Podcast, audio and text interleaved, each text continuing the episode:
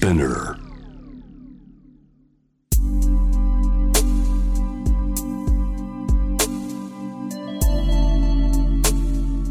眠らない街、六本木。高層ビルの一室に現れる深夜の保健室。重たいドアの向こう側、ここでは誰もが飾らない言葉で語り始める。心の声を聞き出す特別な聴診器を持って迎えるのは、酒と涙と哀愁をこよなく愛する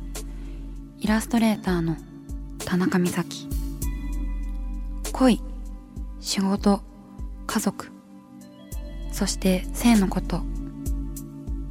一人一人で違う体と心のカルテ。J-WAVE ミッドナイトチャイム、ようこそ深夜の保健室へ。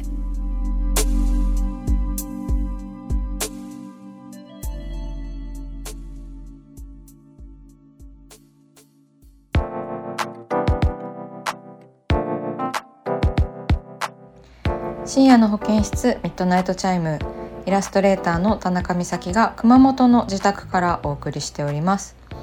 今夜もお酒とおつまみを用意しているのですが、お酒といえばですね、番組でも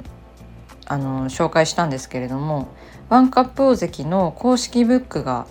すでに発売中でございます。こう宝島社からね出てるんだけど、この付録本で有名なね、でワンカップ大関を再現したクリアポーチのイラストカバーを描きました。で本の表紙とかにも結構イラスト使っていただいててね、見つけたら分かりやすいと思います。お酒飲めない方もね、ポーチだったら使えるしね。コンビニでみんな大体見たことあるでしょ、ワンカップってね。すごいことですよね。ラベルやったんだな私とかって、なんか人ごとみたいに思いますけどありがとうございます。また付録で使っていただいて。ではリスナーの皆さんから寄せられたラジオの音も紹介していきましょう。ラジオネームポッキリロアアームさん、男性、東京都の方です。晩酌の音も、自分はスーパーでとちお揚げを見つけると必ず買います。厚揚げと同じようにグリルで炙り、醤油、ネギ、生姜、鰹節などをかけていただきます。厚揚げより軽く、油揚げより満腹感を得られるので気に入っていますとのことです。ポッキリロアアームさん、メッセージありがとうございますね。とちお揚げ美味しいですよね。私も大好きです。とちお揚げはですね、新潟県の長岡市とちおのソウルフードということで、通常の油揚げの3倍ぐらいね、こうでっかくて、途中では油揚げのことを油揚げって呼ぶらしいっていう、これ調べていただいたんですけど油揚げなんだね。油揚げだぶらみたいないいですね。こういうなんか関東のなんか方言っていいですよね。でとちお揚げ私も大好きでね、なんかお店にでとちお揚げを見つけると絶対に買いますね。そうで結構不思議な食感をしています。なんかこう厚揚げみたいにこう生っぽくないっていうか、なんかサクサクふわふわしていて、でなんかたっぷりネギをのせるとめっちゃうまいですよね。うん、私もねこのおつまみコーナー第1回目は厚揚げにしたぐらいやっぱり厚揚げラバーなので、とちお揚げもね熊本ではあまり見られないんですけれども、とちお揚げもちょっと食べたくなっちゃったな。熊本の人たちにも食わせたいなという気持ちでございます。ポッキリロアアームさん、メッセージありがとうございました。では続いてのメールです。ラジオネームオフィスレディメルモさん、32歳女性の方です。美咲さんこんばんは。私のラジオのお供はでかい川です。おう。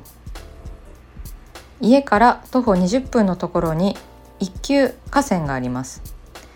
住宅街や雑多なビル、タワーマンションに塞がれた空の下をくぐり抜け、たどり着く先には川と街並み、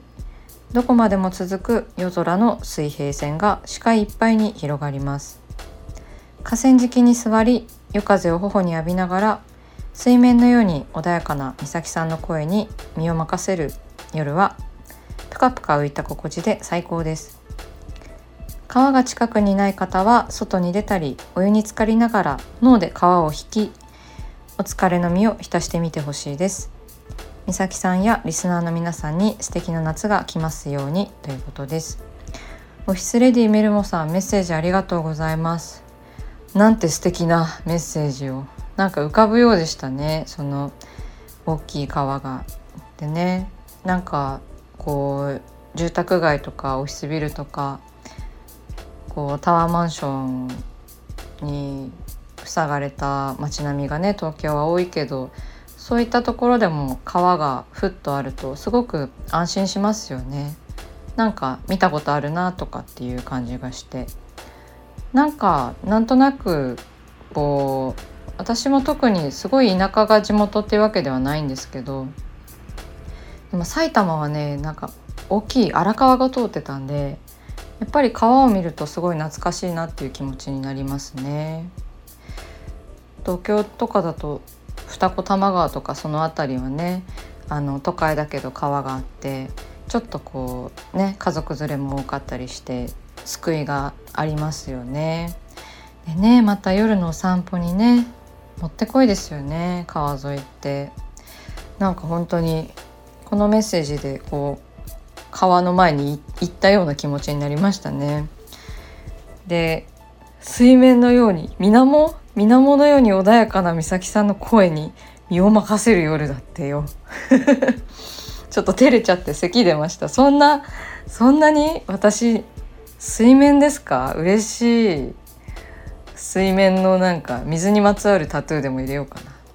なんかこういう風に自分が例えられると嬉しいものですよね。ありがとうございます。本当になるべくこうしっとりとね、お届けできればと思っております、このラジオ。熊本には川や海、水辺がたくさんありまして、私はね、この前滝に行きましたなんかちっちゃい滝壺があって、天草の方なんですけど、で車でちょっと行って、犬かきしました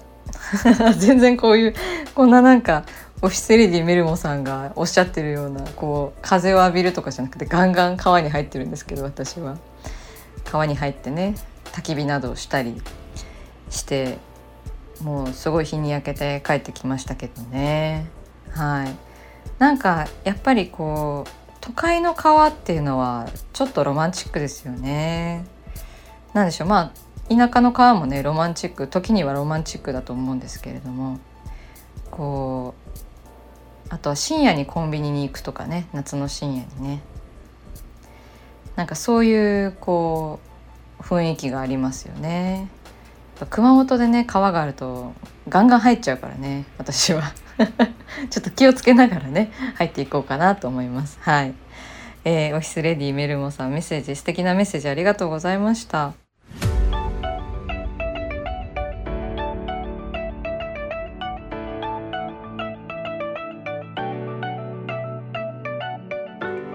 さあ始まりました、田中美咲の六畳一間。大勢の目に触れたものから人知れずこっそりと楽しまれたものまで、イラストレーター田中美咲の作品を作者自ら紹介します。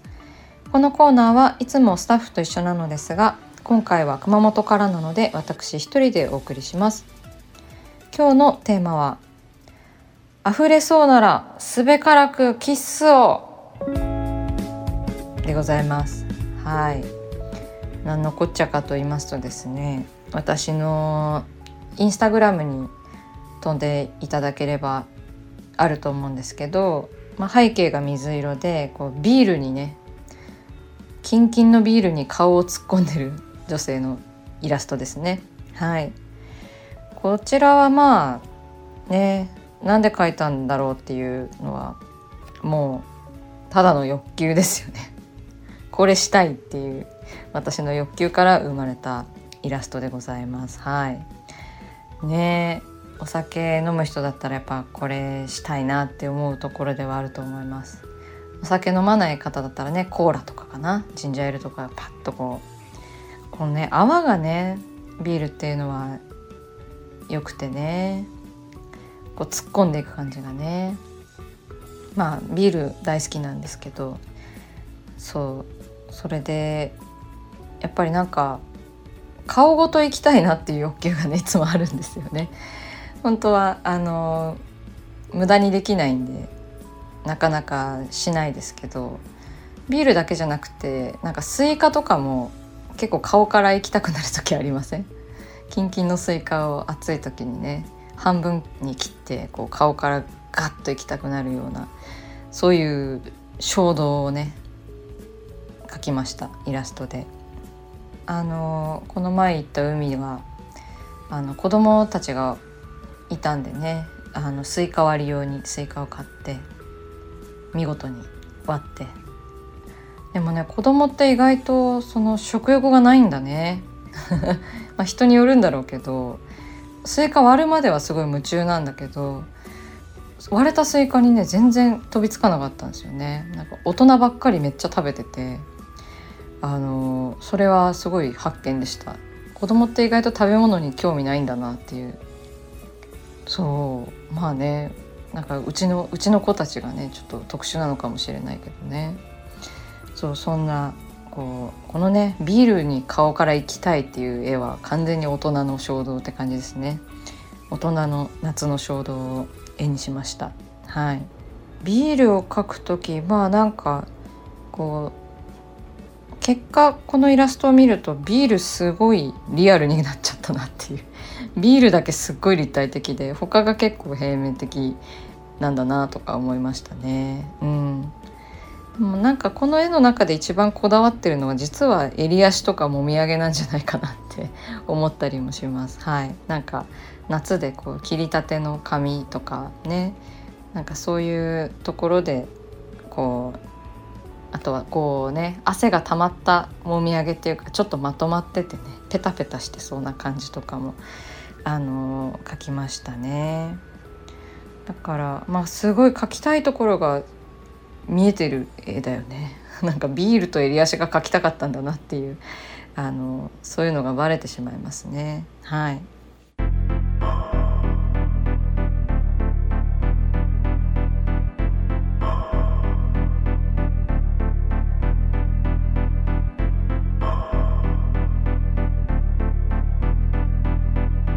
真夜中だから話せる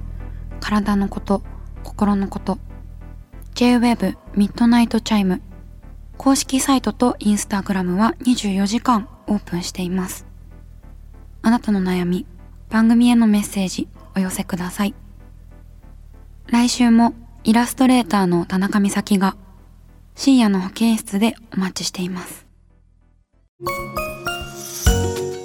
キャリコン編集長通信、仕事と人生の話をゆるゆると、パワードバイミモレ。このポッドキャストではミモレ編集長の河原咲子が時には一人で、時にはゲストをお招きし、キャリアコンサルタントの資格を生かして仕事と人生、そして職業キャリアだけじゃないライフキャリアの話を誰にでも分かりやすくゆるゆるとお話します。毎週金曜日に新しいエピソードを配信中です。ぜひ一度聞いてみてください。